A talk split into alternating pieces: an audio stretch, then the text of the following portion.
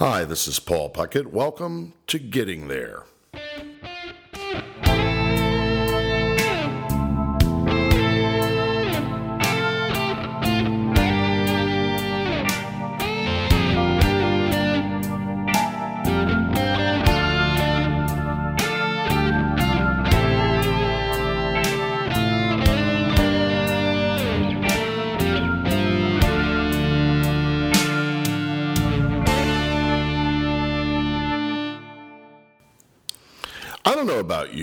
But sometimes you try to do too many things in one week. So, I'm recording in a different location today because we moved over the past couple of days. And of course, moving, the younger you are, the easier it is. Even when you hire people to help you, you still do a lot that you don't normally do. So, I'm operating today, you should know, on less sleep than normal, which of course I always tend to think out of the box, and my mind tends to drift into places. And today it may drift further than normal. So, you know, welcome to Getting There, the money show that focuses on your life. I have a question for you today. I do. I do. Now, don't turn off the radio, don't turn off iTunes, whatever you're listening to me on. I, I don't want you to hear the question and and immediately leave the show because you should at least know why I'm asking, right? So, if if you don't mind, uh, you know, I, I just want to ask you a question. Hey, what are you wearing? Hmm. Why would I ask you that? Well, it occurred to me as I see people spending the things they spend on clothes that, you know, maybe we should talk a little bit about where we spend our money. Now, of course, the wealthier you are, the less this matters in the big scheme of things because you have enough to buy whatever it is you're buying. But for most of us, even those that have quite a bit of money, you know, you look at your spending if you track it using Quicken or Mint.com or any of the available software packages that let you see, hey, where am I spending my money? Why do you spend more than you necessarily have to or could for for fashion and for clothing. I mean, how long is it going to be in fashion? How long are you going to wear it? Now, you know, and and that brings up a thought. The love of my life wears very nice clothes sometimes. Often, she always looks good. But, you know, she gets them someplace other than the mall.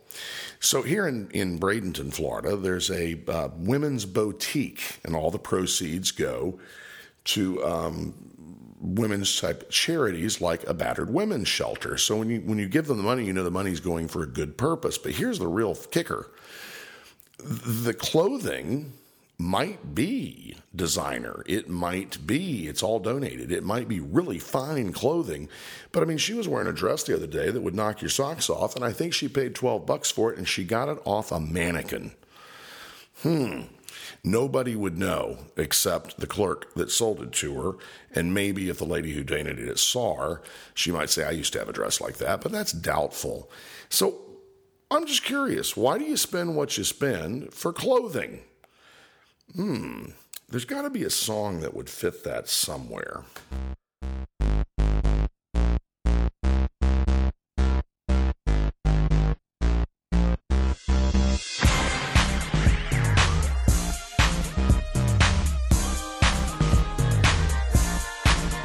I am. I'm too fabulous. I'm so fierce that it's in nuts.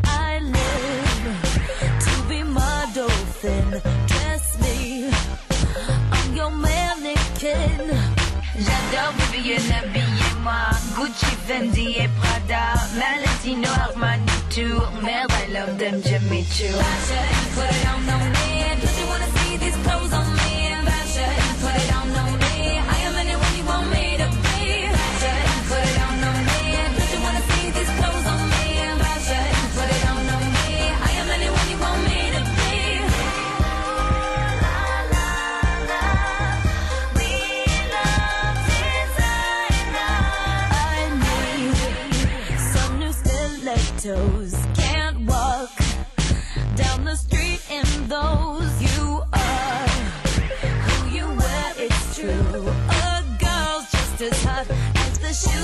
Shoes. J'adore, c'est mon habit et moi. Louis Dolce Gabbana, Alexander McQueen et oh merde, I love those Manolo. Put.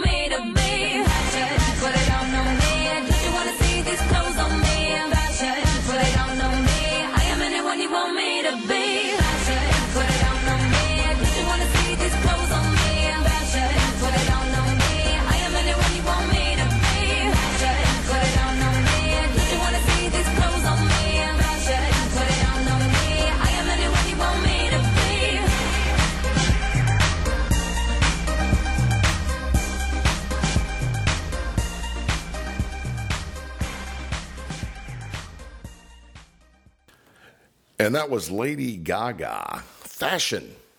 Hmm.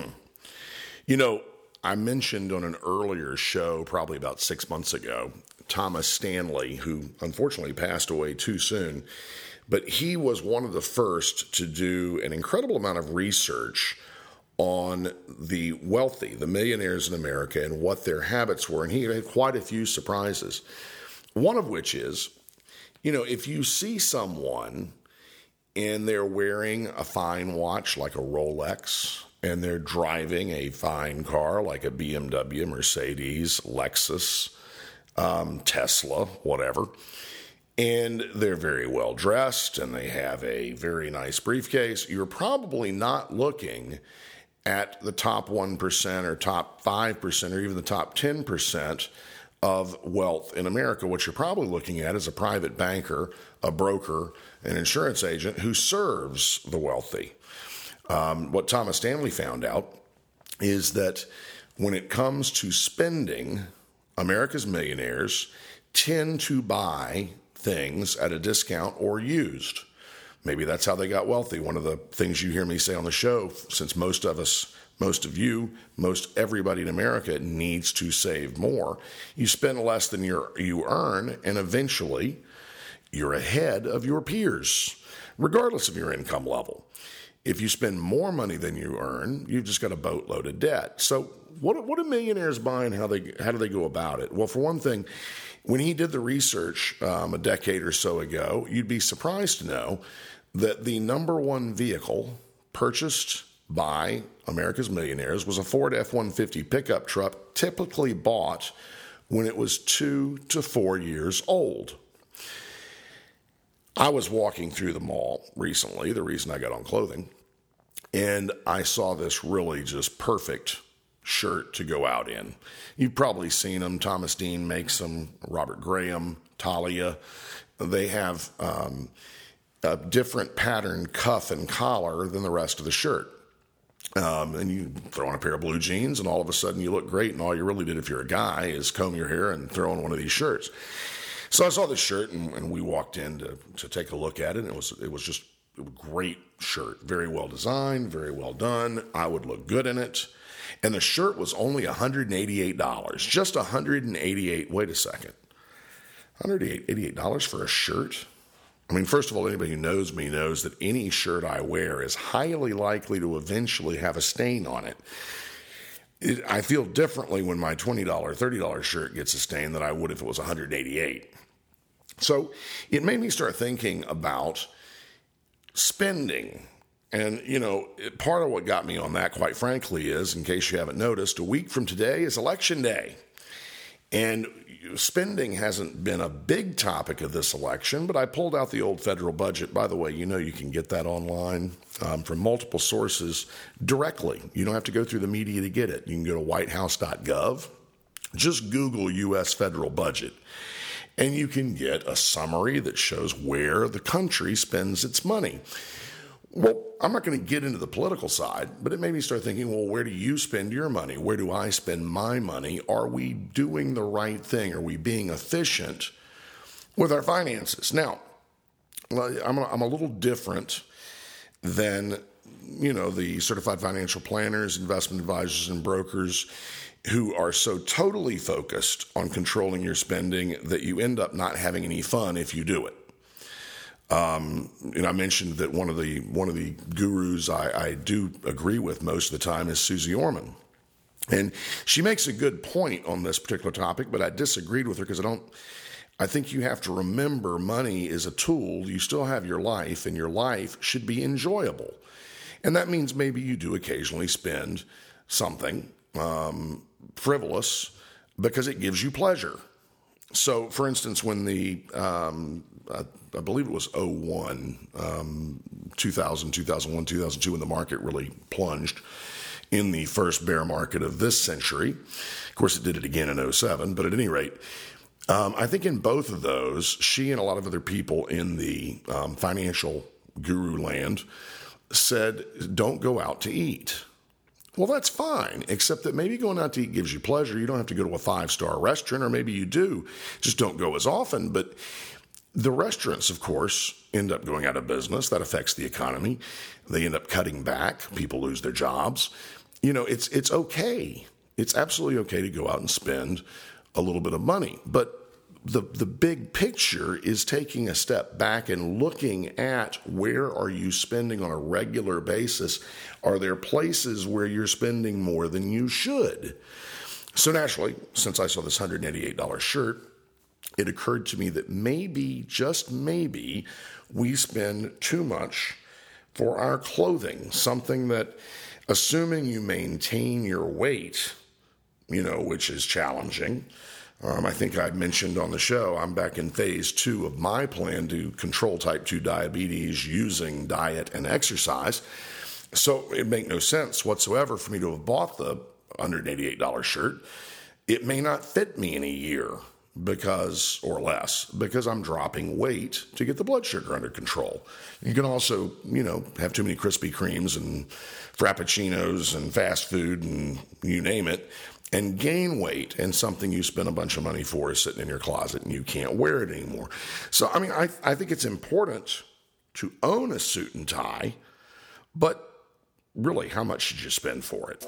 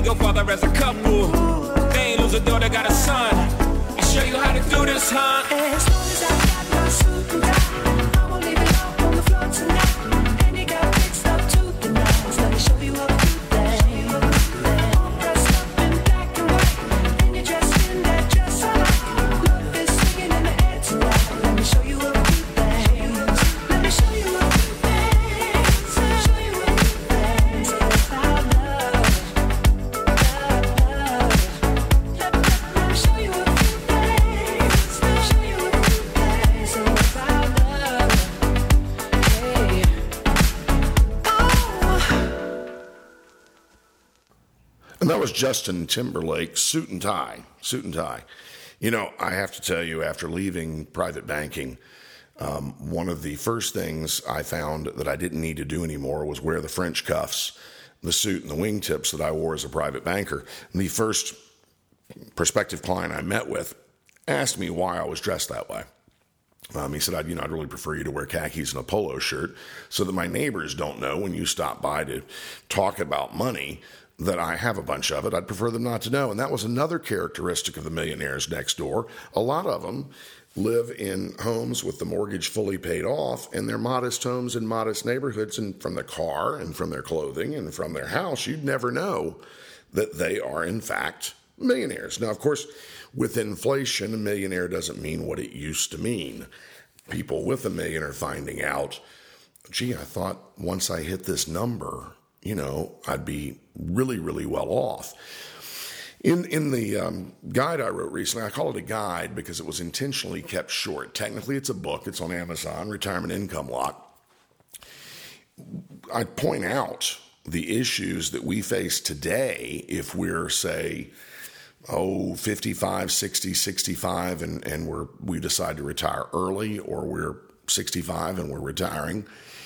And you know, our we don't we think, what did I do wrong? I, I don't seem to have enough income here. Well, with interest rates where they are, it takes a boatload of money just to generate twelve thousand dollars a year. I mean, think about it. In 1983, your parents could retire, say, or grandparents, depending on how old you are.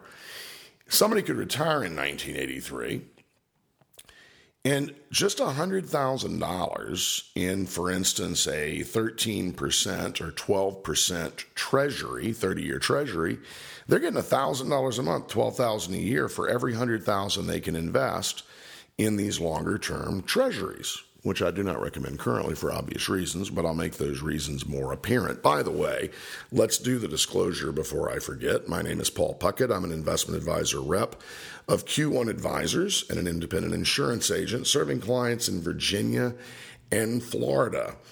Anything I say on the show is hopefully going to make you think, possibly make you consider making some changes to what you're currently doing. But don't take anything I say on the show to be specific advice because, quite frankly, I don't know what your situation is, and I can't really give you specific advice without knowing the specifics. Sorry to repeat the word specifics, but knowing exactly what it is you're working with and trying to do. Now, that doesn't mean there's not general advice that everybody would benefit from. For instance, spend less than you earn during your working years. Well, pretty much that's good advice for anybody. But just recognize as we dive into, for instance, retirement income lock, it may or may not be appropriate for you. Now, it's not a product. Retirement income lock is a word I came up with to let people know, for instance, that you do have an option in the markets, actually in the insurance industry, to guarantee and lock in your income. They've gotten a lot of attention lately from um, the, the gurus in government and in universities. You know, Social Security, um, you get a check every month, and you and you don't really maybe you worry about it, but you really shouldn't. Um, changing that program or ending that program, even if needed, is going to be very difficult for politicians to do. Um, first of all, they don't have the courage, and second of all, they may get voted out if they if they handle it badly. So you're going to get your Social Security check, particularly if you're already getting one. For those of you that are in your 20s, you need to consider the fact that maybe substantial changes will be made to a program that was originally designed to pay for a very small percentage of the pos- uh, population who made it past the age of 65. Well, of course, mm, uh, 100, there are people that are, there are quite a few who make it to 100 or more. And so now this program that was designed for a relatively small number of people in a short number of years is paying people for 30 and 40 years. So the younger you are, the more you should make sure, well, I think all of you should, but the more you should make sure that you self fund your retirement. Okay, so this retirement income lock you hear me talk about. Do you know what asset allocation is? I said that fast. Asset allocation. It's all it is is dividing up your assets. For instance, cash, you need an emergency fund, right? And then you need something that generates growth. I don't care how old you are, you don't know how long you're going to be around, and you need growth in your portfolio. Why? Because this thing called inflation. Now, inflation hasn't been that bad the past decade or so, except in healthcare and in education. If you're paying for some, somebody's college, those two areas mm, we could go into why, but then I'd be getting into economics and politics. But the government prints a lot of money and it goes into health and education. So, there. At any rate, inflation hasn't been that bad, but it's still been there. A dollar doesn't buy what a dollar used to buy. So, you have to have growth. Now, where do you get growth? Well, stock market, uh, real estate, um, commodities, futures, whatever. But traditional growth, and I think the, the best category of growth for most investors is the stock market. Paul, you've lost your mind. There have been two big bear markets. Well, yeah, but it recovered pretty fast. You may not have noticed because the media tends to hammer at the negative, and you've got a full lot of commercials that come from the insurance industry on a great product, but they, they advertise it poorly. An indexed annuity that says, hey, you can get the market return without the risk. Hmm. Does that sound unrealistic? Well, it is. Okay, i will personally guarantee you, you cannot get the market return without the risk. You're going to take the risk. Second of all, index annuities don't give you the market return. They give you an interest rate based on what the market does. But the whole purpose in looking at these products is they don't have the risk of the stock market, but they do have a better return than you can get on, for instance, certificates of deposit or plain vanilla fixed annuities, meaning like a fixed annuity for five years that pays currently maybe 2%. You have the potential for a better return, but much less risk. Now, the cost to you of getting that reduction in risk is, is, is the opportunity cost. You are not going to get 35% if the market does 35%. You may be capped at 4, 5, or 6%. Just so you know, the insurance company doesn't get the rest of the money. Um, they are they do make a profit obviously on anything you sell and you want them to because they're the ones guaranteeing what you get so retirement income lock is asset allocation you, you can tell i'm tired you hear the voice asset allocation where the cash is the same you still need an emergency fund you still need liquidity that's money you can access quickly for emergencies for other things you need growth from the stock market and then you need something in the fixed income area. Now, here's what retirement income locks the whole purpose. First of all, it's to make you aware you can have a guaranteed income um, similar to Social Security, except it's not government guaranteed or the checks don't come from the government. They come from an insurance company. And that's why the quality of the company and the quality of the product you buy is critical. A lower rate from a quality company makes a lot of sense because let's say you live 40 years and they've guaranteed they're going to pay you for 40. You know, hey, it might be nice to know they're around, I think. So, what it does is traditional asset allocation is cash, stocks, bonds. Interest rates are not so good right now, are they? They might drop a little bit further, but doubtful. If they stay flat, you're just not getting paid very much. And if they go up, bond funds will get hammered. So if the risk is really in the bond funds, then why don't we dump them and put that money in something that's guaranteed that has a comparable or higher rate of return? Less risk, more income, or more return. Retirement income lock's only about 60 pages. Why? Well, because there's not that much you really need to know to take a look and say, I should talk to my professional about this. If you're in the Manatee County, Sarasota County, or Southwest Florida area or Southeastern Virginia, talk to me. That is uh, uh, a commercial done by the host while talking. It's what I specialize in. Let's take a break so I can get some something to drink on my. Oh, I know what I want. Won't surprise any of you who listen regularly. Back in a second.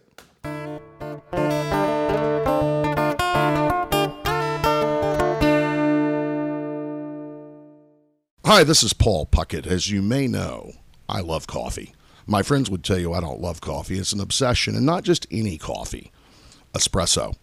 If you're in the Bradenton area, one of the jewels of Bradenton is Old Main Street, and you'll find a coffee shop, B Town Coffee, with a great alley and awnings and fans to keep you cool in the summer and in the shade, free Wi Fi, and quite frankly, the best hot dog in town.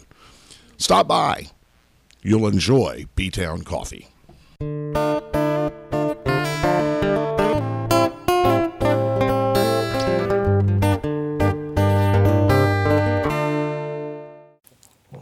you know, I'm I'm sitting here, you may think I'm getting on to you about how much you spend.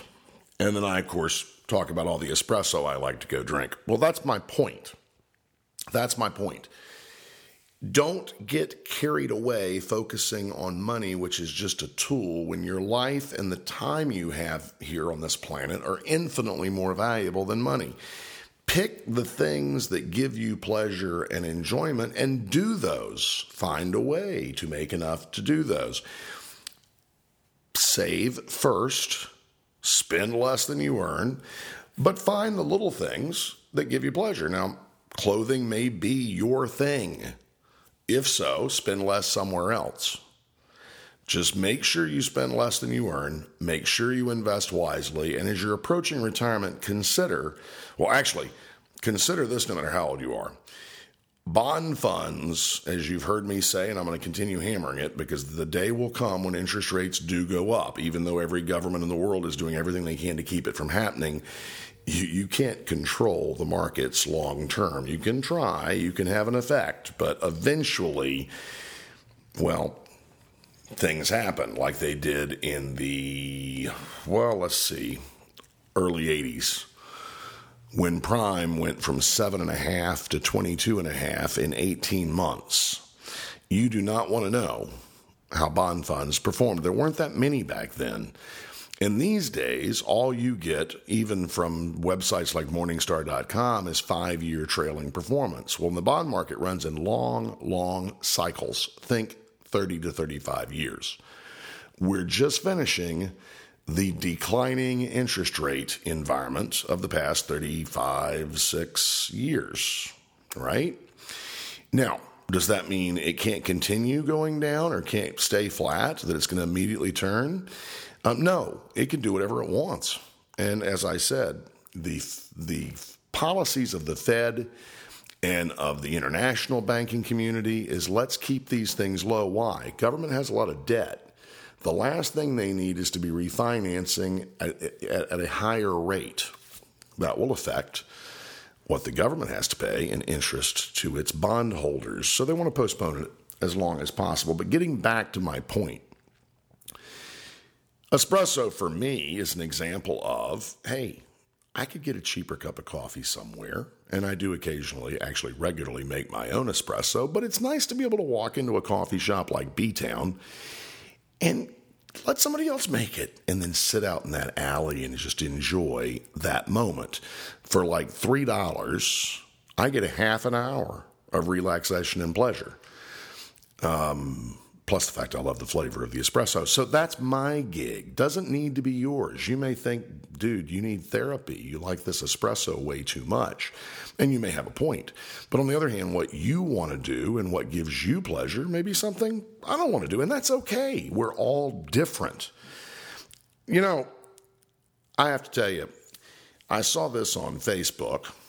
Um, Moscow, that would be the Moscow in Russia, is suggesting that with the proper tunnel built from Alaska to Russia, it would be nice if people could hop in their car in New York City and drive all the way to London, the long way going west across the continent of America, then into Russia and of course out of Russia and through the European countries until you get to London, or you could hang a left and go to Italy or France or wherever. Anyway, it's only about 12,000 miles, maybe closer to 13,000 miles. And I love doing road trips, as I think you probably know.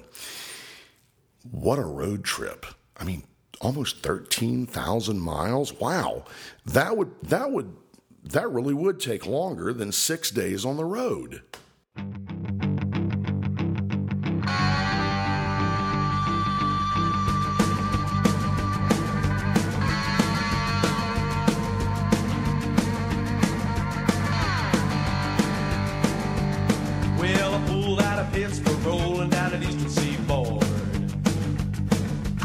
Got wound up and she's running like never before. There's a speed zone head on my right, but I don't see a cop in sight. Six days on the road and I'm gonna make it home tonight. Well, my rig's a little low, but that don't mean she's slow.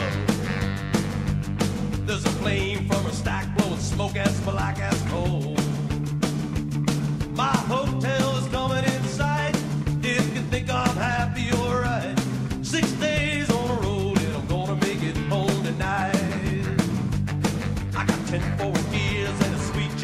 Georgia overdrive.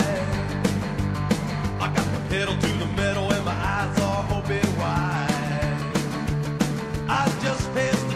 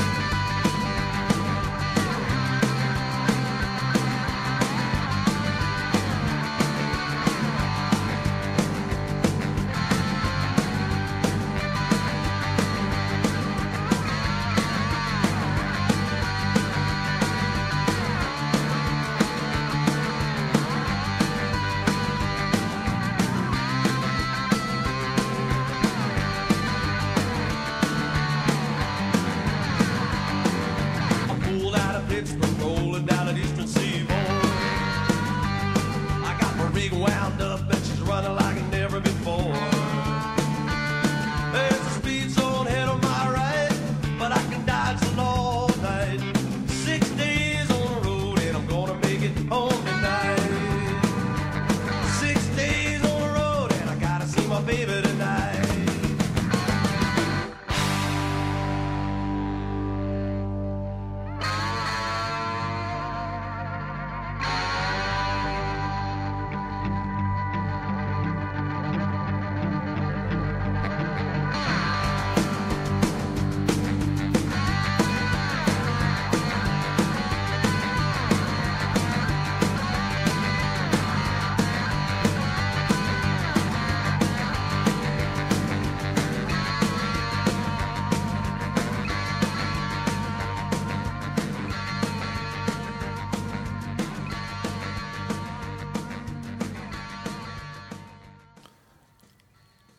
Probably could have segued that better, but I've been dying to put on George Thorogood and the Destroyers, and that was his song, Six Days on the Road. Now, needless to say, New York to London, well, unless you're rotating drivers and not stopping at all, would take longer than six days, plus the fact you'd want to stop and enjoy the sights. But nonetheless, cars, like clothing, we tend to spend more than we probably should, particularly if you're like me and you drive a lot of miles and you simply can't keep a car long term unless the car can handle having three, 400, 500,000 miles put on it.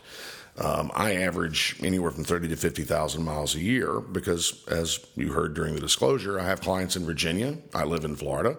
I have clients in Florida. And so, you know, if you add that up, it's basically 2,000 miles round trip every time I do it. Now that it's really 1800 miles round trip, but there's another 200 you spend driving to people's houses and offices to meet with them. So for me, for instance, leasing a car would make no sense because there aren't too many leases designed for somebody who's doing anywhere from 30 to 50,000 miles a year. So I don't want you to beat yourself up if you're paying more than you should for your car. I don't want to, when I say, what are you wearing?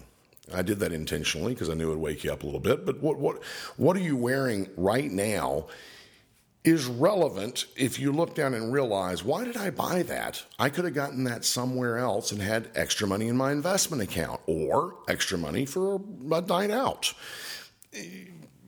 It's it's not a matter of rigid rules. It's a matter of making sure that you periodically check how is my portfolio doing? How is my spending doing? It's sort of like, uh, well, since I brought this up, um, let's talk about it a little bit. Type 2 diabetes is an acquired disease. Research indicates that if you don't have the gene that triggers diabetes, you won't get it. As far as I know, that is still true. Keeping in mind, although I have stayed at Holiday Inn Expresses before, I am not a medical doctor or an expert on this issue. However, many members of my family had the pleasure of type 2 diabetes. Now, type 1 diabetes is a different animal, just so you know. Um, used to be, they said type 1 you, you, is diagnosis as a child, type 2 is diagnosis as an adult, but they're finding that's not necessarily 100%. That's generally true, but you can develop type 1 diabetes. Now, type 1 diabetes, you've got to have insulin. You know, you've got to have drugs because your body is not going to do what it needs to do without them. Okay, but type 2 diabetes, they're finding diet and exercise are keys. Now, I bumped into it first. I ever, I, I, by the way, I've never actually been diagnosed, but that's because I'm also an insurance agent and I know what diabetes will do to your insurance application. So I heard my A1C level from the nurse. I asked, I said, hey, before the doctor gets here, can you at least tell me what my A1C is? And when I heard, I um, immediately decided that I had forgotten an appointment, and I got out of there before the doctor could diagnose me. Picked up a book called The End of Diabetes by Dr. Joel Fuhrman.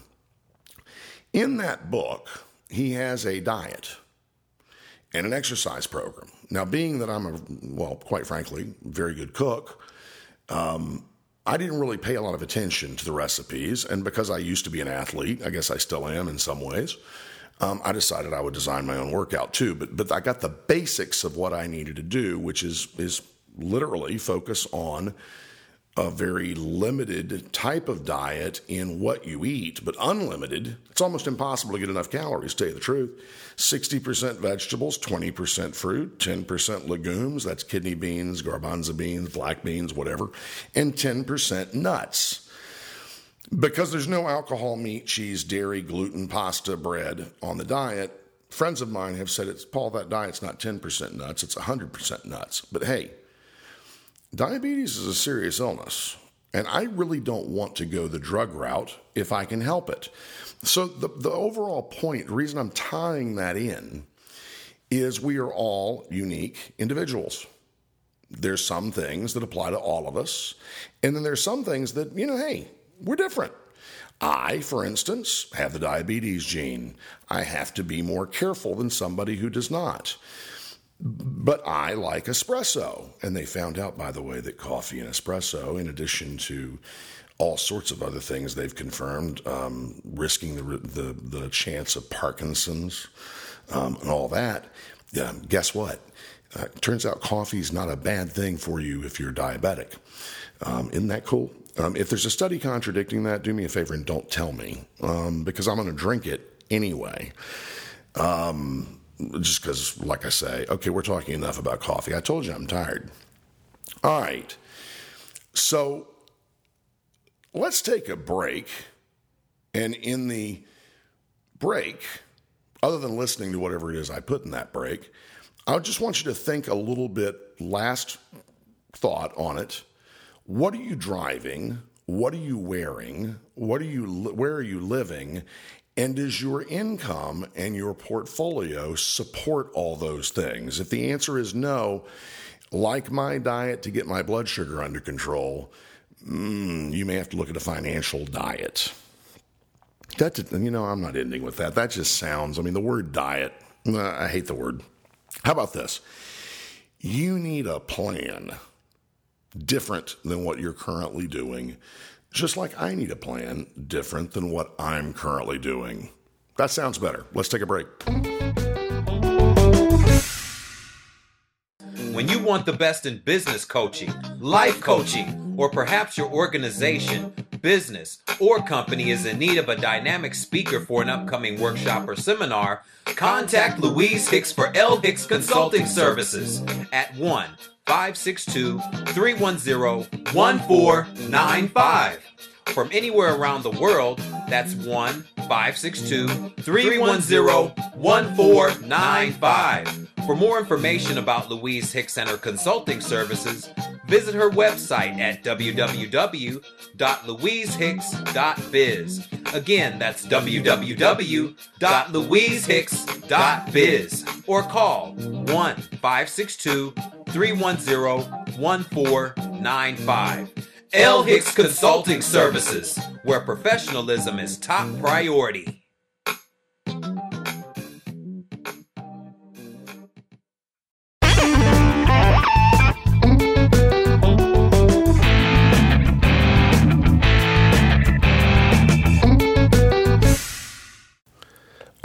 Right, all right. I know what you're thinking.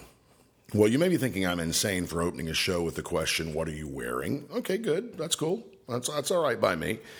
No, I know what you're thinking because it's reached the point where all of us are thinking about it. Yep. One week from today, an election. Since the incumbent can't run again, then whoever we get is new. Hmm.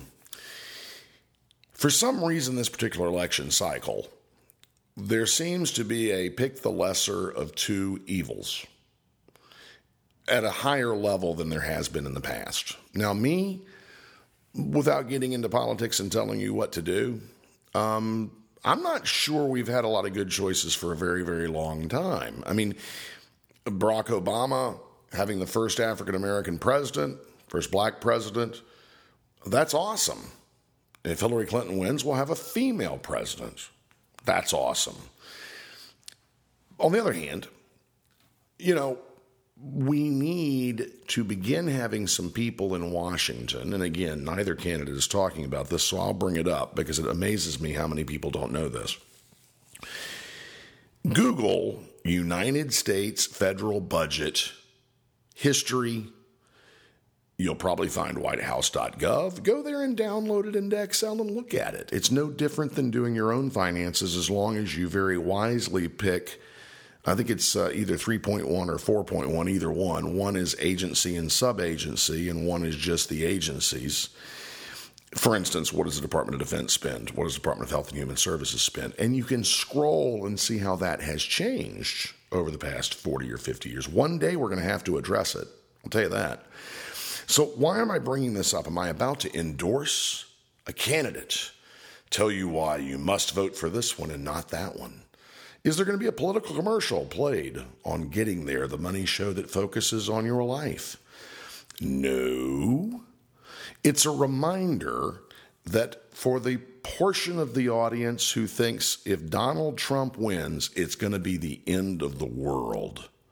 Hmm. And for the other portion of listeners who think if Hillary Clinton wins, it's going to be the end of the world, which means many of you think no matter who wins, it's going to be the end of the world. Okay. I, got news for you. Um, although some of the checks and balances of government have, shall we say, been weakened over the years, they're still there. Okay. There's still 50 governors. There's still a Congress, House, Senate. There's still a Supreme Court. And there's still individual citizens out there who express themselves to these representatives. Mm, And sometimes the representatives actually listen. That does happen. Sometimes they don't. No matter who is elected, it is not the end of the world. Now, there are some things that might make sense for you to talk with someone like me, your professional, your CPA, or your attorney. Um, or, like I say, you can always call me. And I'll probably suggest if it's a tax issue that we involve your accountant or tax attorney. But there are things you can look at in the proposals these candidates have. So, for instance, ignore, okay, first of all, ignore anything that says if Hillary Clinton wins, the stock market's going to take off or go down, or vice versa. If Donald Trump wins, the stock market's going to go down or go up. They don't know, okay? As, as I've told you before and played the song on the show. You know, an economist is someone, and a market person is that projects what the market's going to do. Is somebody who will tell you today why what they predicted yesterday didn't happen. As Zac Brown puts it, who knows? Who knows? Um, nobody. So you can ignore those, but what you can pay attention to, for instance, are the candidates' tax plans. Now, of course, they've got to get them through Congress. Congress is the one they have to draft it. But once the election is over, there are different things you might consider doing if Trump wins than if Hillary Clinton wins, and vice versa. One of which is if you're in higher income brackets or even average income brackets. Hillary Clinton's plan is a huge increase on the capital gains tax, which means since you can control when you take capital gains taxes, if you don't know what I'm talking about, you pay 100 for something, it's worth 200 when you sell it. You have a $100 capital gain, and that is that something you pay taxes on. Better to pay less taxes than more right?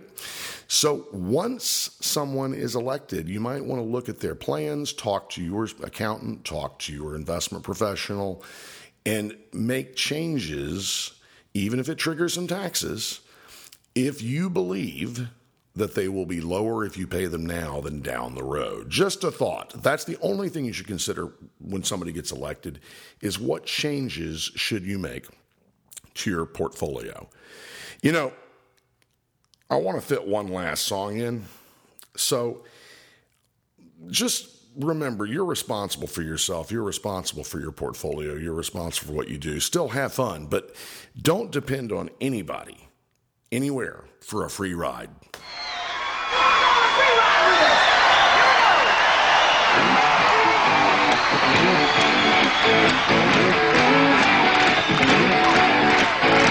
live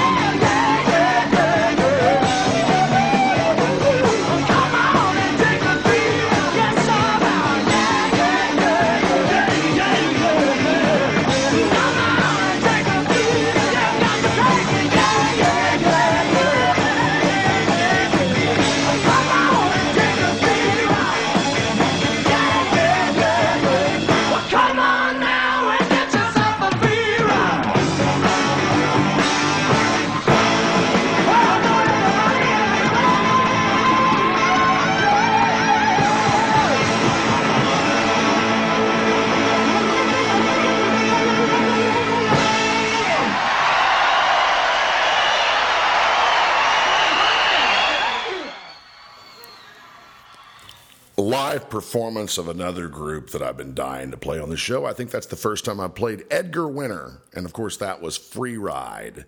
And that was a live recording from the 70s. All the music here on the show is from YouTube. And in addition to a Creative Commons license, um, BBSRadio.com maintains licenses for the playing of music on the air. So, let's wrap this thing up. You've taken a look at what you're wearing, you've taken a look at what you're driving, you understand that maybe when you look at your portfolio, um, you should consider when it comes to planning for retirement and retiring, taking a look at my guide, Retirement Income Lock. I call it a guide because it's just 60 pages, um, short, so that you can get the idea without getting overly burdened. Big message of today's show is never broadcast when you haven't had enough sleep. No, the big message of today's show is check your spending, check that you're investing and spending less than you earn, and no matter what happens on election day, it is not the end of the world. Have a great week. I look forward to next week's show. Until then.